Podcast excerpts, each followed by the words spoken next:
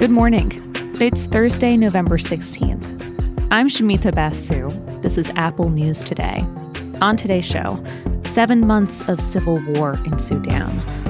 How strong numbers still aren't enough to keep Americans from feeling gloomy about the economy, and tips on how to make the best of a busy holiday travel week.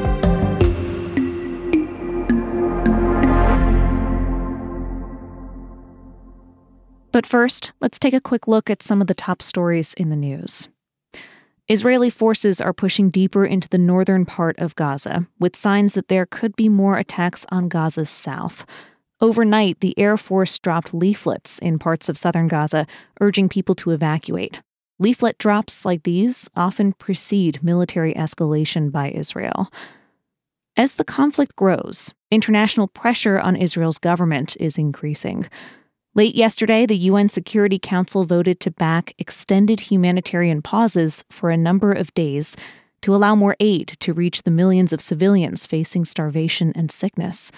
Similar resolutions in the past were blocked by the United States, but in this case, the U.S. abstained, which allowed the measure to pass.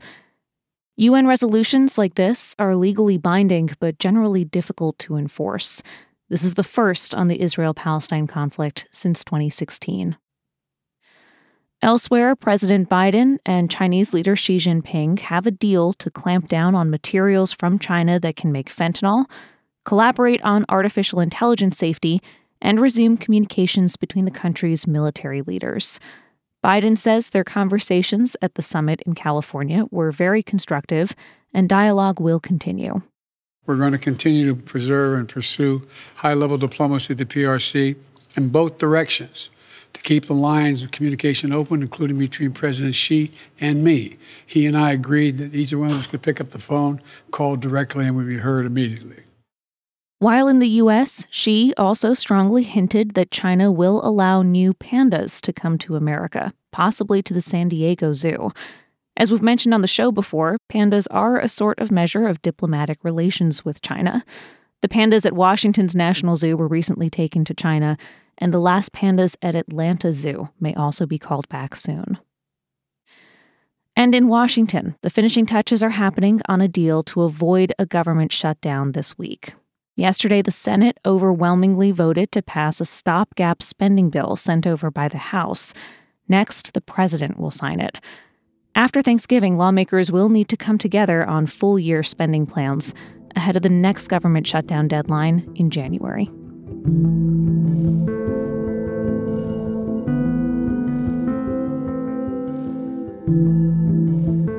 Moving now to Sudan and the growing humanitarian crisis after seven months of civil war between rival generals, each commanding powerful forces. Roughly 6 million people have been displaced from their homes. Many people are being killed, and there are no reliable figures as to how many because aid groups and journalists have struggled to access the worst affected areas. There is no food, there is no water, children are dying of malnutrition. Nicholas Bariyo covers East Africa for the Wall Street Journal. Some of the refugees are sleeping in the open, there are no tents, there is no shelter the agencies really do and, and, and officials do describe appalling situations.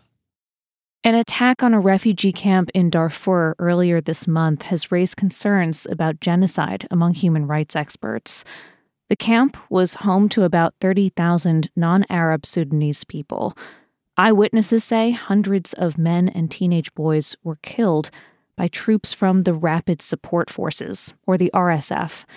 It grew out of the notorious Janjaweed militias, which was involved in the genocide in Darfur that started 20 years ago.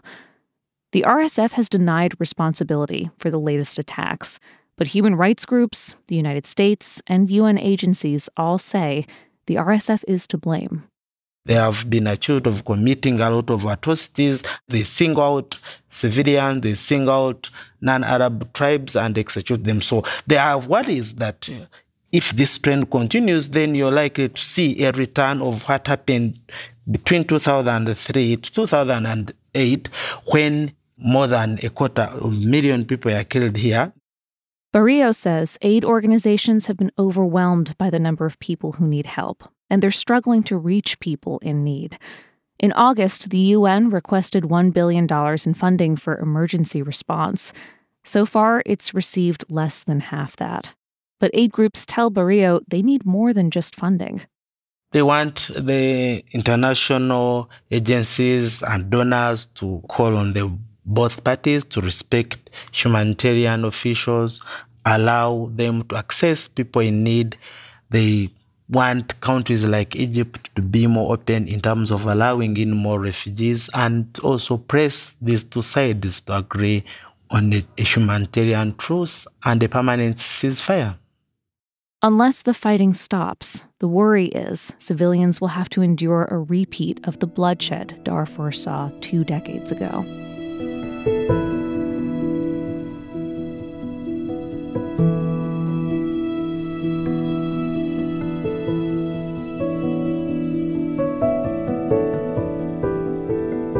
Now, onto a story about the economy.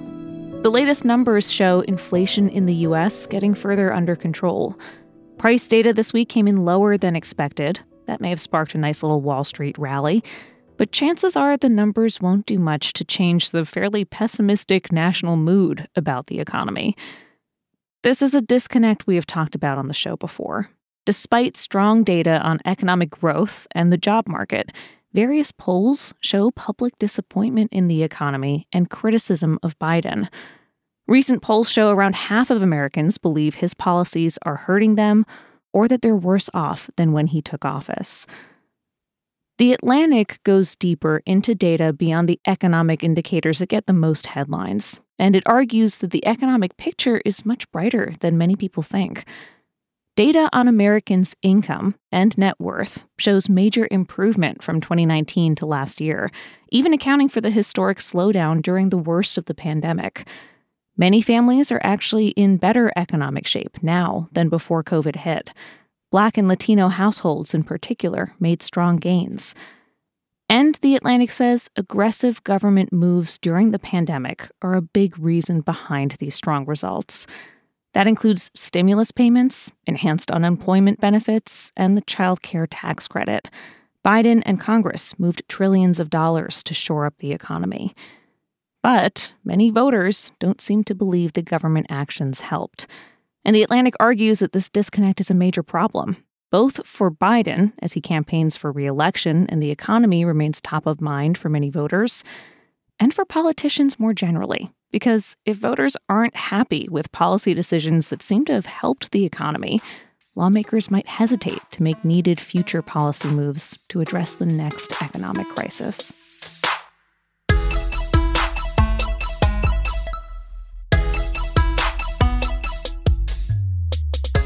We're about a week out from Thanksgiving, and you might be flying somewhere to visit loved ones for the holiday.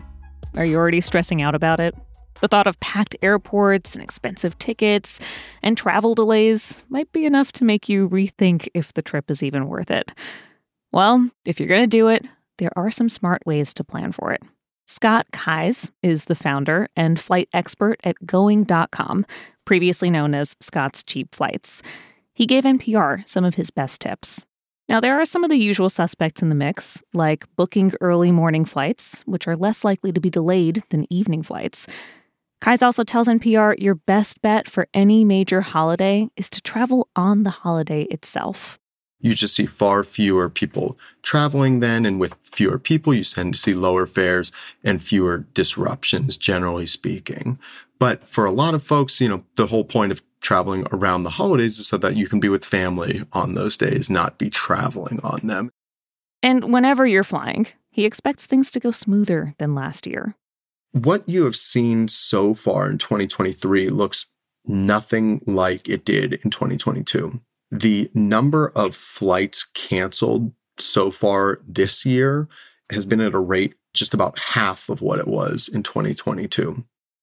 If you do happen to get stuck with a canceled flight or missed connection, Keyes says download your airline's phone app. A lot of those apps have gotten significantly better in the past few years at helping customers rebook flights themselves.